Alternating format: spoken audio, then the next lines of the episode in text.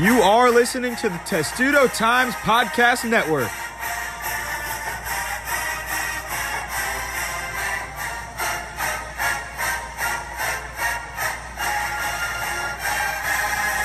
Hey, everybody, and welcome back to the Testudo Times podcast. I am your host, Dylan Spilko, along with just Sam Oshie today. Lauren couldn't make it. She has some scheduling issues going on, so we decided to record a little earlier today. So we got to talk about Maryland football, Sam. And things haven't necessarily been going the way head coach Mike Locksley planned it. Maryland started off four and three. I mean, not didn't start off four and three. They started off four and zero. It was their best start since 2016. And all of a sudden, they have three straight losses, with the latest one coming to Minnesota on last Saturday in the form of a 34 to 16 loss. What are your initial takeaways from that game, just from watching that game and covering it? Yeah, so first, I mean, they've obviously hit a rough patch, three straight losses, like you said, but two of those have come against two of the best teams in the country in Iowa and Ohio State. Last week, coming off a bye week, two weeks to prepare, that was more of an embarrassing loss because that's a Minnesota team that isn't ranked. They've struggled this year. I mean, they're a good team. They're better than Maryland, don't get me wrong. And it was on the road. But they've struggled this year. And Maryland had two weeks to prepare, and they just did not execute on any level. Minnesota ran down their throats the entire game. I mean, they just they 56 carries for 326 rushing yards. That's the most rushing yards Minnesota had all season, has had all season. And they just dominated Maryland on the ground, which allowed them to control time possession. So Maryland didn't even have a ton of possessions to work with. So that that was an embarrassing loss. And uh, honestly, they've hit a rough patch. I mean, Locksley joked about this week, like it's Halloween this week. He says he doesn't know he's going to open the door for anyone because they're on a three game losing streak, which is a little funny, but it's, it might be true because Maryland fans are not happy right now. But they do have a decent opportunity this um, Saturday against against an Indiana team that hasn't beat anyone in the Big Ten yet. Right, and now Maryland is 0 3 on the road, 0 3 in their last three games. Obviously, going to face a two and five Indiana team that's also on a three game losing streak. But first, you know, let's go over some aspects of this Maryland game. And some of my initial takeaways were, you know, the first thing that when you're watching this game is just you couldn't really envision Maryland coming away with the win just by the way that the game started out with Taulia Tagovailoa fumbling the ball on the first possession of the game. All of a sudden, you know, if they come out with a good offensive drive on that first start of the game, maybe the game is a little different. But at the end of the day, Maryland just flat out got beaten that game by what we thought was a more on par team talent wise that was closer to Maryland initially. However, I mean, the rushing attack for Minnesota obviously leaps and bounds ahead of whatever Maryland was able to put up defensively. Uh, let's just start with the offensive end, though. Taulia, 17 for 27, 189 yards, one meaningless touchdown late. You know, and we went to media on Tuesday, and Locksley was praising him. Locksley was like, I thought our quarterback was one of the best players on the field.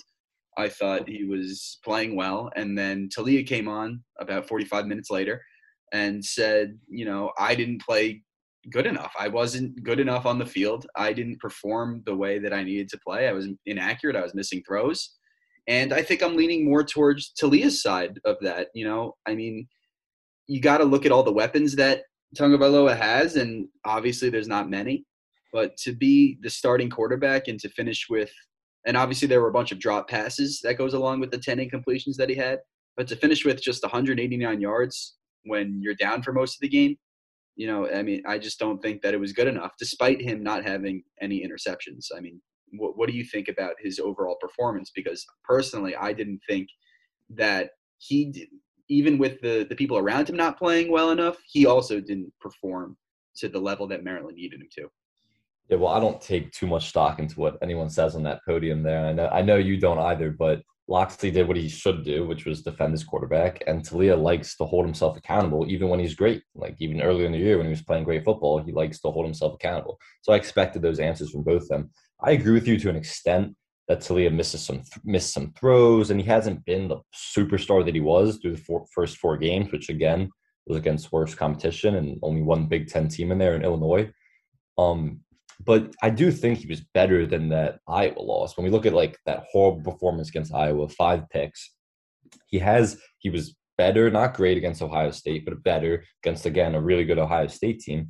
And then against Minnesota, I think he did a good job with just decision making, which is the biggest thing for him. I mean, he, he hasn't made like explosive plays with his legs or with his arm, but I think that's also a product of his a few of his weapons and his number one receiver in Dontay Demus isn't there. The offensive line hasn't been great the last couple weeks, and then uh, Jeshaun Jones, who's their number three receiver, he's also out for the year. So I think that that's all a product like that. He's trying to adjust to not having his top weapons. But I do think like 17 for 27, like Locksley said it, and it was true that five of those passes were drops.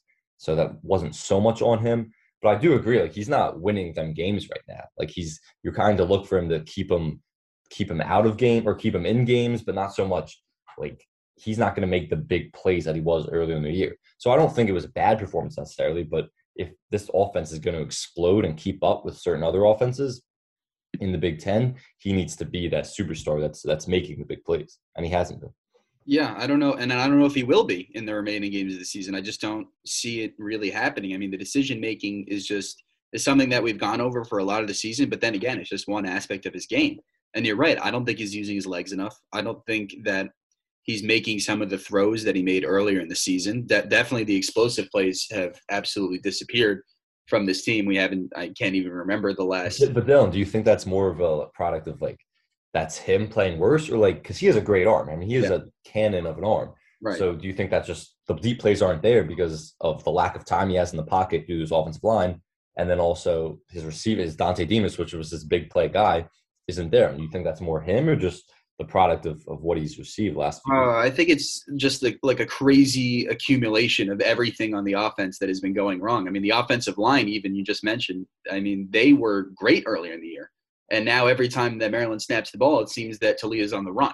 So it has to do with protection. It has to do with what options he has remaining. And and and I will say that I do think it has to do more with the weapons that he has surrounding him because there's just not a t- I mean Maryland early in the season we were talking about oh the wide receiver group one of the most uh, the deep parts of this team talented parts but then you subtract Jeshaun Jones and Dontay Demus from the equation and all of a sudden you have one of the the thinnest parts of this team. So I think it has to do a lot with what Taulia was I mean he wasn't able to get the job done but at the same time you just look at his weapons and you say how could he get the job done?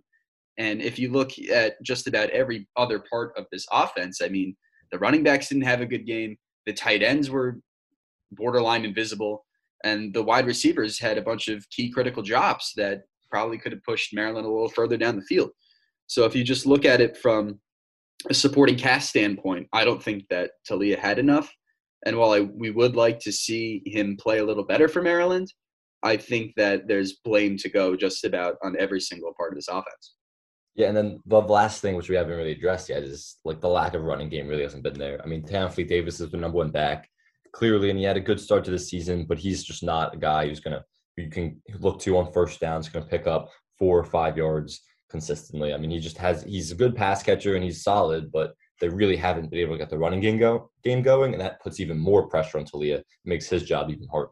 That's something that confused me as well during the Minnesota game. Only one catch for the entire running back group in that game, especially when we expected. I mean, I wrote something earlier before that week about how the running backs and the tight ends need to step up in the passing game. And they didn't. They actually did the exact opposite. They were pretty much invisible in the passing game. I think it was just Challen uh, Faamatau who just had one catch for negative two yards. I mean, I think Tayon Fleet-Davis had a, a, big stretch where he had two plus catches a game dating back all the way to the beginning of the season or something like that. And for him to not come away with one catch in a game where you're playing against the second best rush defense in the Big Ten, and you know you're not going to have an easy time moving ball on the ground. I think that you know you got to point towards the play calling. You got to point towards the quarterback not looking at his options. I mean, there's so many things that didn't go right for Maryland against Minnesota, but I think that the inability to get some of these backs the ball out of the backfield in the passing game, because you know, I mean, we knew that Minnesota's rushing defense was great. I mean, they were they were I mean, behind Wisconsin, who has a crazy rush defense of like 60 something yards allowed per game, but it's it was like a not so secret narrative that Minnesota's rushing game on offense and rushing game on defense were the team's two biggest strengths. And it seemed that Maryland did as little as it could to avoid those and that's and that's when Locksley said, and and he's right, where it's like you had two weeks to prepare. I mean, you're coming off the bye too, and to not address that properly and not be prepared for that, even if like their strengths might be better than your weaknesses. So there's not a lot you can do from a talent perspective. But even though, like you said it, like you, you you need to be prepared for that. And for them not to be prepared for that, with two weeks off and execute like that, I mean that's that's a problem, and and that that's the rushing defense that that's gotten them. And then looking at the the wide receiver group, Rakim Jarrett, who presumably is the number one wide wide receiver now, easily the most talented out of the entire group. Four catches for 56 yards, and then the number two guy who actually had the most yards out of any Maryland wide receiver or pass catcher, Marcus Fleming. Five catches for 62 yards, one touchdown. He had a, a big gain of 40 plus yards. Is he kind of rising as that number two guy in, Yeah, in I mean- the Maryland wide receiver group?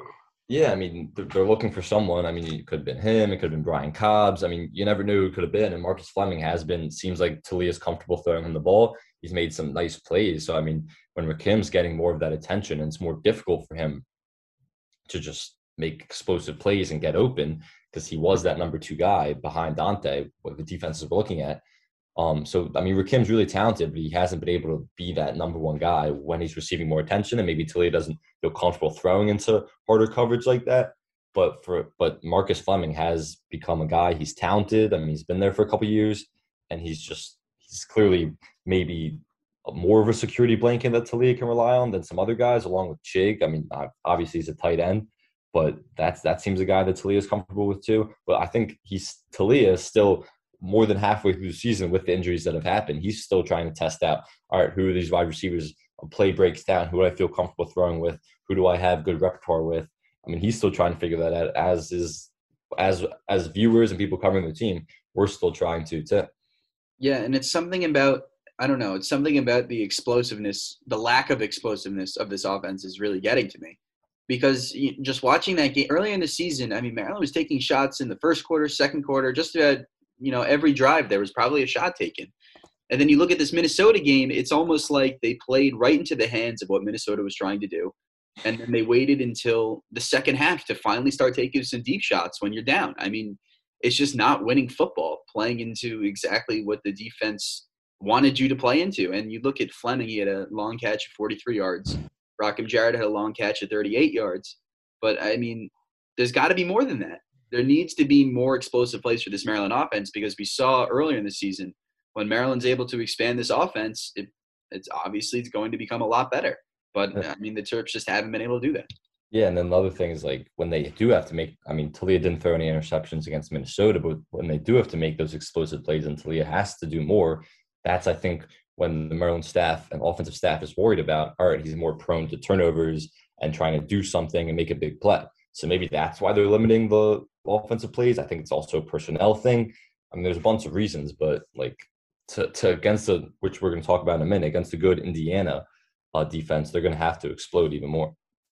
Yeah, and then you know, besides the running backs and the wide receivers, the tight ends. I mean, they were they were projecting really well. I think Chig had uh, like 40 plus yards over the last two games. He had like 145 yards over the last three games before this one, and then he comes out with a two catch, 30 yard, uh, pretty pretty poor performance. And then Corey Dyches, who's been a good number two tight end on this team, he went catchless. So just a bunch of just so many different areas of this team, especially on offense, that's just hasn't been clicking since Jeshaun Jones and Dontay Demus have gone out. I mean, is there a way for this passing offense to bounce back? I mean, just how worried are you about this offense in general? I mean, I'm worried. Like, there's, I think everyone watching is worried. There's, there's no question. Like, they just haven't been as explosive as they should be, regardless of the competition. I'm not comparing to the first four weeks when they were playing lesser opponents. Just mm-hmm. in general, I mean, this was supposed to be a great offense because of the weapons they've had and because of a good quarterback that people expected to take another leap in year two. Um, so yeah, I mean, there's certainly reason to be worried. It's certainly a pass-heavy offense because of the lack of running game that we talked about. So when you rely on that passing game and that's not even producing as much, I mean, there's certainly reason to be worried. I think um, Indiana might be, even though it's a good defense, their worst team, probably the worst team that they're going to face all year in the Big Ten. Maybe Illinois is the other one that they beat. But after this, I mean, they have a brutal stretch with Penn State, Michigan State, and Michigan. So if that pass offense is is and that offense in general is going to get going at all in any week, I think this this will have to be the week, and it'll be telling to see if they can, or else I think they're going to remain stale and and um, remain pretty stagnant for the rest of the season. It has 100% come down to like a now or never type situation for Maryland. You start off four and zero, all all is good with the team, and then he dropped three straight like I wouldn't call Minnesota a blowout, but three straight very disappointing losses in which you know, just Maryland just didn't get the job done over three consecutive weeks. And now you have now you're looking at the schedule, and you said it. You got three ranked teams that are coming up. I mean, one of them is Penn State that just had that horrible, horrible nine overtime loss to Illinois. I was watching the end of that one, flip flopping between the Maryland game. That was a that was a fun one. It was a crazy. I hate that that rule in overtime with the uh, the two point Brutal. conversion going back and forth. College football overtime is the worst. Makes no sense. Not But- even football. Yeah, I know. But it, it, at that point, I just wanted the game to end. But exactly. but, but I mean, obviously, Penn State losing to an Illinois team is big that Maryland has beaten earlier in the season. But those three offenses Michigan, Michigan State, Penn State they're all ranked in the top half of the Big Ten in overall offensive yardage, passing offense, uh, rushing offense, you know, you name it. It's going to be a tough matchup for Maryland moving forward. And, and and on the defensive side of the ball, those teams are fairly strong as well. And I mean, they're well-rounded teams. And if you look at the schedule, there's really only two games that Maryland has a, a very realistic shot of winning, and that's this Indiana game and then the Rutgers game at the end of the season to try to get to that six-win benchmark. But you know, I think the question becomes, and this question I was just thinking of before. I mean, will this offense break 24 points again this season in a single game? I think that like maybe I don't I don't think so. The way that we've seen that we just saw them playing against Minnesota, who had a fairly bad pass defense but a good rush defense. I mean, Maryland just didn't do enough to score any points, and they scored one meaningless touchdown late. But besides that, there wasn't much going on. So I don't know if playing these these better teams they can score like 24 30 points again i just don't think it's realistic with the weapons they have now You should hope they, they can score at least 24 if they want to win more, one more game this Yeah. season, even against an Indiana team that's really struggling on offense, the worst in the Big Ten, actually. But I mean, this is this is as we just get into this Indiana game. I mean, it's a must win. Like there, there's no more important game on their schedule as of so far than this Indiana game. Their expectation going to the year, maybe maybe it was all over people, but like it would have been a successful season if they can get to that six win benchmark and get a bowl game. That's still on the table, but it's vir- there's virtually no chance they can do that unless they beat Indiana this week. So it really comes down to that. So they if they can beat Indiana this week, they'll be at five wins. They need one more to get to that six win benchmark and finish season six and six. They unless there's some miraculous upset, which happened. It happened with Illinois and Illinois and Penn State last week. So it certainly happened in college football and in the Big Ten.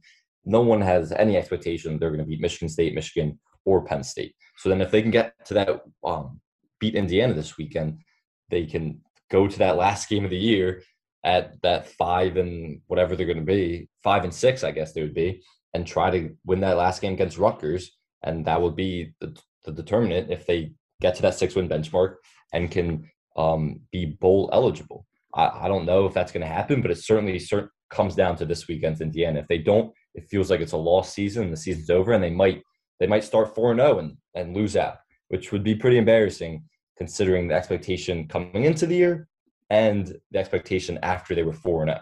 So who knows? Who knows what's going to happen? But this is certainly a must win against Indiana at Yeah. home, and it's homecoming. And and homecoming. Can't forget about the homecoming. But we No, know that- that coming into this season, just the expectations of not I, I wouldn't say the expectations were like a top finish in the Big Ten. I think the expectations were more like let's compete. Let's compete with the some of the big boys in the Big Ten. And that's exactly what hasn't happened this year. It's been quite the opposite actually. Yeah, you And- just look, look- real quick. You just look to like see improvement from year to year. Last year was obviously it was Locksley's second year. Some people call it like a half of the year. Yeah. And it was COVID, and I, and I get throwing that year out the window. But they won two uh, games in the Big Ten last year. I mean, if they can't match that at least this year, I mean, that's that's where's the improvement from from year to year. So you're really looking for that improvement in the Big Ten. And so this this this season, you want to make that jump, but we'll see.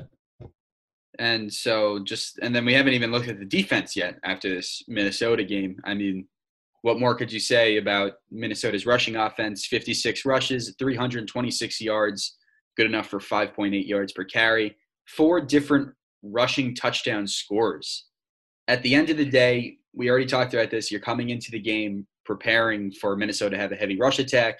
They come out with a heavy rush attack and they execute almost perfectly in PJ Fleck's offense. I mean, who's who's more to blame here? Is it the players? Is it the coaches? Because I'm leaning towards the overall preparation for the game. Yeah, I mean, the coach Locksley took the blame as the coaching staff. He said, "I need to be more held more accountable. The entire team needs to be held more accountable. Everyone needs to look themselves in the mirror."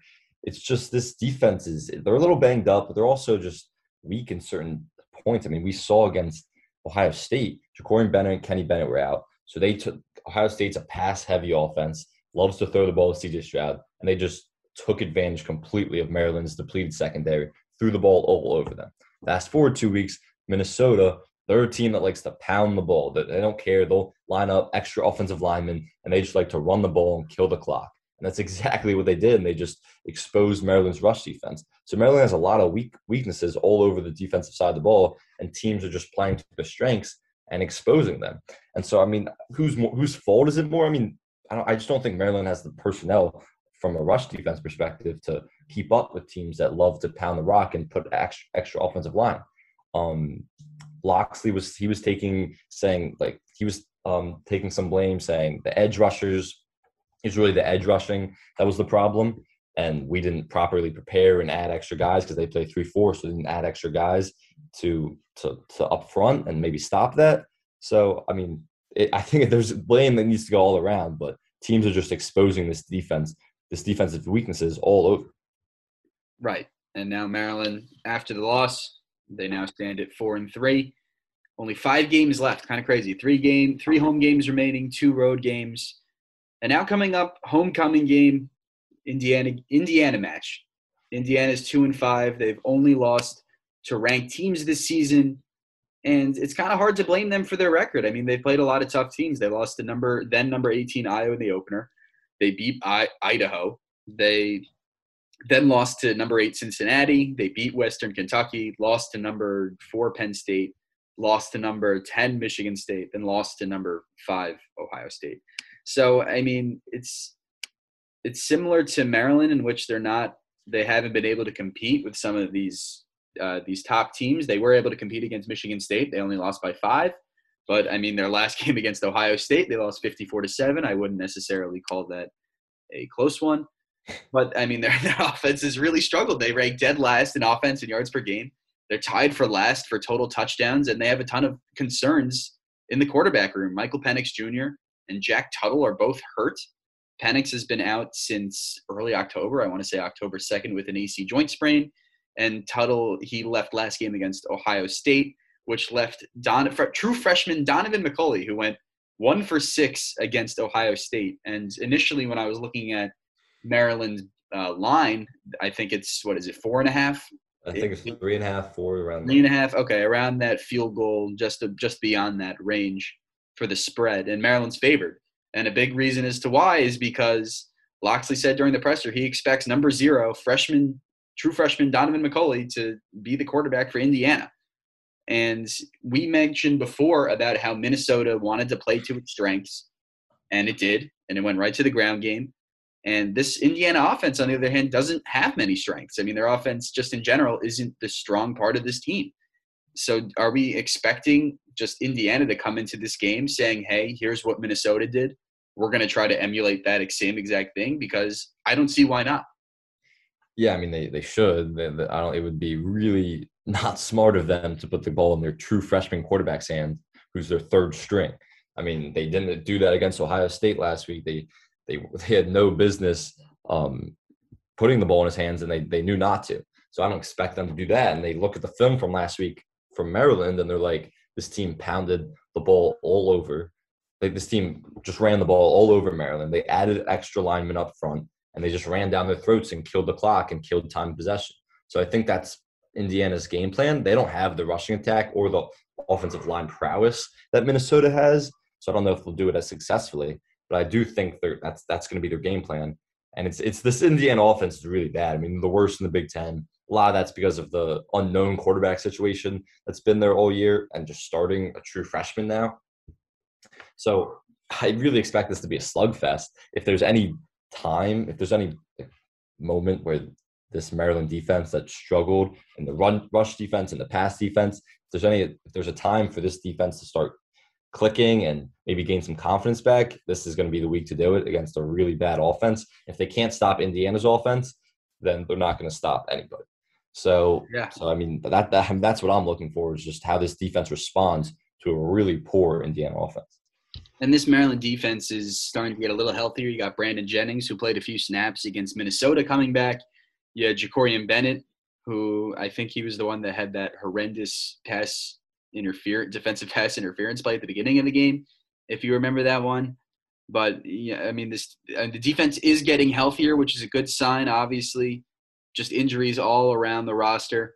But I mean, the defense was heavily affected. Kenny Bennett didn't play last game, I believe, and I think I, I don't remember if Locksley mentioned him during the presser, but I think he's slowly getting on the mend as well. But obviously, getting Brandon Jennings to full health is one of the biggest Maryland concerns on defense. But overall, just looking at Indiana, I think that we should expect another uh, heavy ground game for them. I think they're going to try to pound the ball against Maryland. I, I mean, if you just look at what Minnesota was able to do, I don't see why not you go for that as well.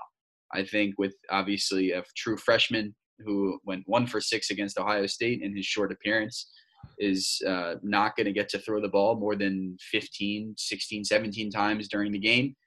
And it's really just going to come down to whichever defense is able to really make stops and make turnovers.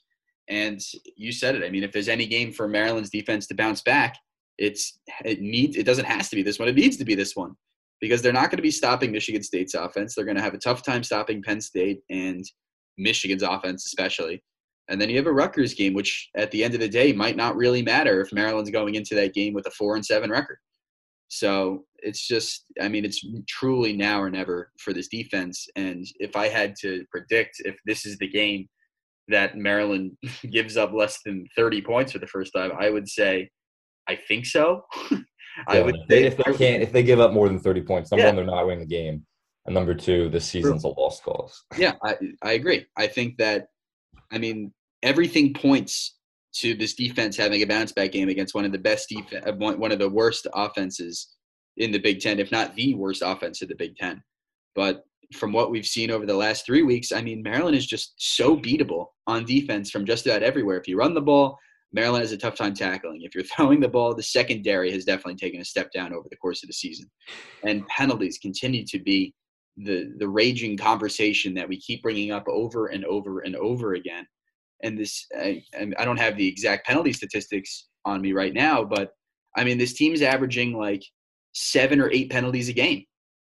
And I would say a lot of them are just careless personal fouls. I can't recall how many times I've seen just pointless personal fouls called this season on guys, and especially on Maryland's side. And it's just really put a dent in what they've been able to do. And uh, you can talk about being disciplined as many times as you want, but at the end of the day, seven penalties per game is not a winning football team. And if you're going to do that against a team like Indiana, a team that you can beat, and a team that doesn't, that is isn't necessarily an elite team, you know, I mean, those are the those. That's what usually makes the difference. So I think at the end of the day, um, Maryland needs this one. They need to be disciplined. Obviously, the defense needs to step up. And I think it's just about every single part of their game needs to step up overall. So I think that we can get into. Yeah. Oh, go ahead. You're great. But I also look at the offense. Like this is should be a bounce back, not a bounce back opportunity necessarily. I'm not saying Tilly has been bad, but I do think this is an opportunity for them to put up more points than they have. Chig had he had um, a couple catches last game. I think think two yeah two catches for 30 yards last game. I think they can get their tight ends more involved. Maybe this is an opportunity to to establish the run game early and then let Taulia make plays and look for more explosive plays down the field, especially at home. So I, I like all around. I mean, this is a good test and an even test for Maryland, and I think that's represented in the the spread. I mean, it's three and a half. I think we said it was, and that's pretty much. And that's because Maryland's you get three points for being at home, you presume. So that's pretty much Vegas saying this is an even matchup against two of the worst teams in the Big Ten. It's going to be a slugfest. Let's see who wins it. But yeah, yeah, I think I think now it's time for our predictions. And I have I haven't really given much thought to what I think this game is going to be, but from everything that we've seen so far, just by looking at how this defense responded, to their injuries just by looking at how this offense has responded to the the many injuries that they've suffered. I just don't know if they're going to be able to get the job done. I, I just it just smells like an upset game in College Park, despite it being homecoming, despite once again there being some level of hype surrounding this game for Maryland. It's a must. It's truly a must-win game for them, whether they like to admit it or not. And I'm just entirely not sure. But all I know is that it's it's got to be a low-scoring game, right? I mean, there's there's everything's pointing towards that. So I think I'm going to go with oh god, um, 27 21. I'll say Indiana. I just I just can't see Maryland winning this game from everything that we've seen so far, and nothing nothing over these last three weeks has convinced me that Maryland is truly capable of a full on bounce back. I mean, they do have the players to do it, but at the end of the day, it's the product that you put out on the field, and what we've seen so far over these last three weeks is an injury ridden defense and a pretty inefficient offense. So I think those two uh, facets of this team combined are just gonna it just screams another letdown. That's just what I think. Yeah, I, I don't blame you for thinking that way. I really, it's really hard. I mean, I, I haven't put no thought into it, but it's a really hard game to predict. Um, I think they're very evenly matched teams, and I agree it's going to be low scoring. I, I don't like. I do think there is hype around this game in the sense that from the team, like Maryland understands this really is a must win. Like we want to end this three game losing streak. We don't want to move to 500 for our bold hopes and the six game benchmark. We really want six win benchmark. We really need this game. And it also is homecoming. I don't know how much that plays into it. The 2001 ACC championship team will be honored, and Ralph Friedgen, the former coach here, he'll be honored. It's Locksley's friend he was talking about. I don't know how much that plays a role role with it, but alumni being back, maybe it does. I, I don't think Indiana's as bad as their record is. I mean, they haven't won a game in the Big Ten. Um, so it's it's a hard game to predict. I think I'm going to be right there with you, Indiana, in an upset, 24 to 21, Indiana. But this this could go either way. I really think it's going to be close and come down to like a field goal late.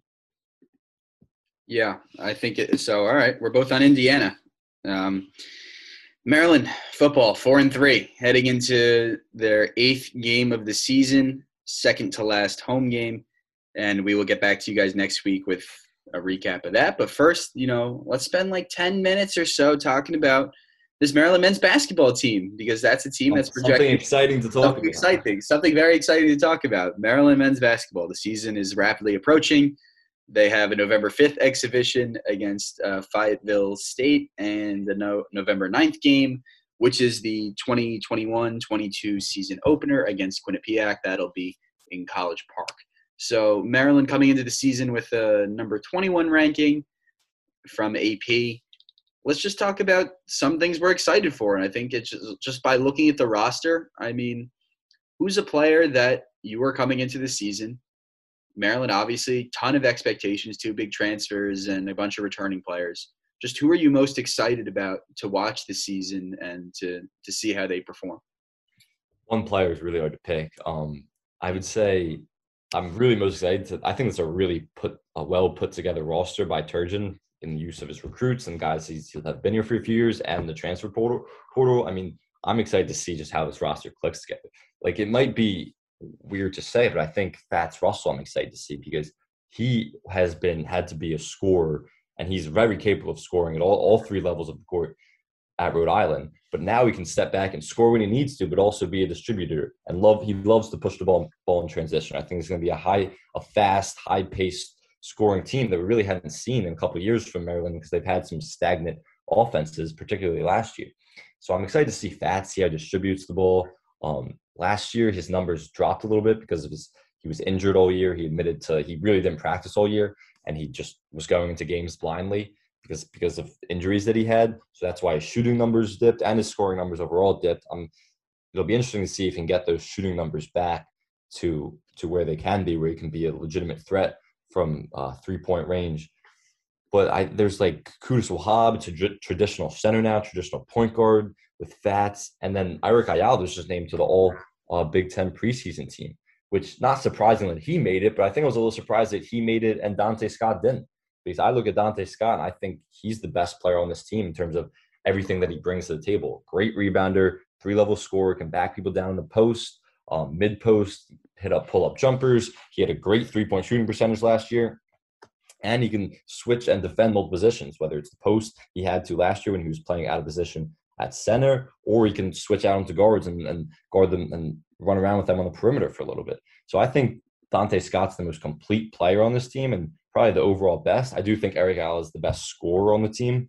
Um, and then they're deep. I mean, they have James Graham and Julian Reese. James Graham isn't technically a freshman, but he's pretty much a freshman, and and Julian Reese um, is a is a freshman. So uh, they're they're going to be deep, and it's going to be exciting to see how this roster gets put together, how they play, and I mean we're a couple weeks away from the season at this point. Should be a good one.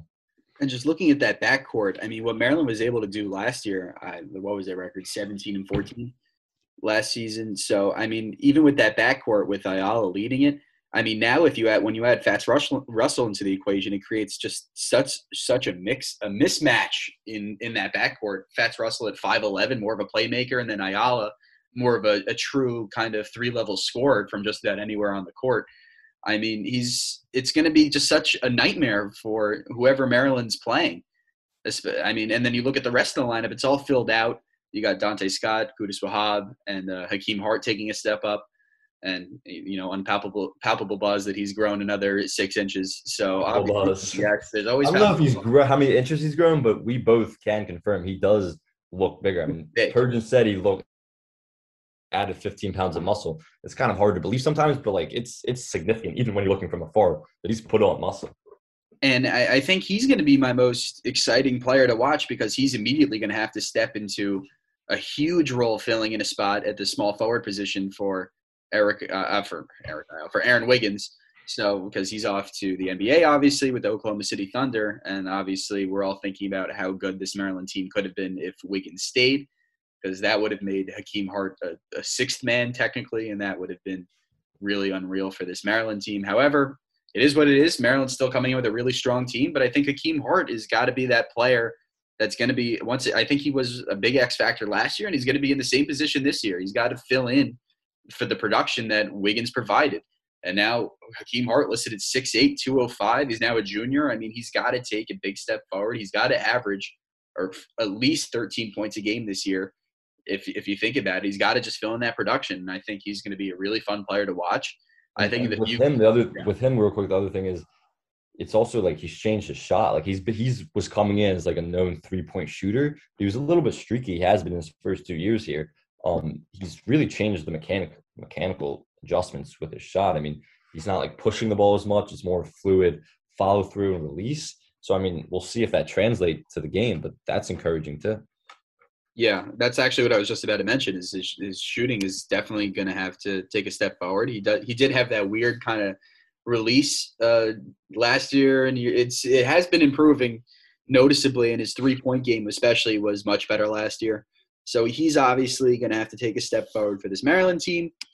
And then obviously the Big Ten, such a talented conference once again.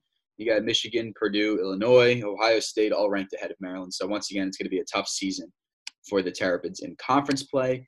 But you know, we love our predictions, so let's just make a way too early prediction because why that? Why not? So if you had to, if you had to guess right now, if you're looking in March, in or if Maryland makes it to early April, you know, what is kind of the floor for this Maryland team and what's the ceiling? Because the ceiling for them, I think that it's it's a top 10 team.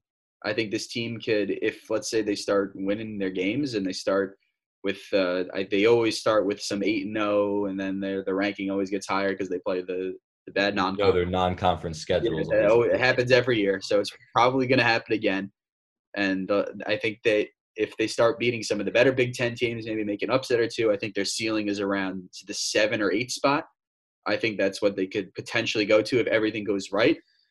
Then, if everything goes poorly, I mean, they're already just at the, the tail end of the rankings. It wouldn't be shocking to see them fall out, but I think that there's a different vibe with this team so far. And I think that working towards uh, a third, fourth, or fifth seed is probably the goal for this team. I would say a, a four seed would be fitting for them. So I think at the end of the day, if you're just looking at the roster on paper, because we, I mean, we haven't even seen them play uh, a real team in person yet. But if you're just looking at it on paper, I think that a four seed is realistic. Yeah, I think that's probably what are exactly the prediction I would say if I had to guess. I mean, it's not even the end of October yet, and we're guessing what seed they're going to be in March. But if I did, if I did have to, we love our predictions. Love but if I did have to guess, I would probably be right there with you as a four seed in the tournament. I think their ceiling is a top ten team in the country and probably top three team in the Big Ten. I think Purdue and Michigan are on a tier of their own and top of the Big Ten. I think that second tier, Maryland's right there with them with with Ohio State, Illinois, and um and Indiana. I would put in there too. So I think it would. It's not. It's certainly plausible for Maryland to be a three seed in the Big Ten and a four seed in the tournament, top ten or twelve team in the country. I think. I mean, the absolute floor is getting to the Big Ten tournament and winning a game. I mean, with if you if when you when you put their expectations and you put into perspective, last year was a significantly worse roster that exceeded expectations. People thought might not even make the tournament, but they did and they won a game. So when you when you look at that and put that as your base level for a floor, Maryland should certainly exceed their expectations or exceed their performance from last year. So the very floor is getting to the tournament, winning a big game. Like, is it crazy to say? Like, I'm not going to predict this team's going to the Final Four by any means, but is it crazy to say that that they could make uh, like as a four seed in the tournament, a dark horse a little bit, um, Final Four run. Like, I don't think that's that crazy given the depth of this team the talent and how well this roster is put together. I'm not going to predict that, but I think that's certainly a ceiling too. Yeah. So a lot of expectations for this Maryland team. Just before the season, season starts November 5th. Again, uh, that exhibition game that I already mentioned, and then starts off November 9th. So it's really coming close. And it'll be Maryland football and Maryland men's and women's basketball all playing at the same time. It's a really exciting time for Maryland fans and we're all looking forward to covering those games. So I think that'll do it for this edition of the Testudo Times podcast. Another Wednesday up and another Wednesday down. We'll be back next Wednesday talking about the Maryland game against Indiana, and we'll also be much closer to the men's and women's basketball season. I think we're going to try to preview that women's basketball season next week. But we will see, and we will get back to you next Wednesday. So thank you so much for listening to this Testudo Times podcast, and we'll see you next week.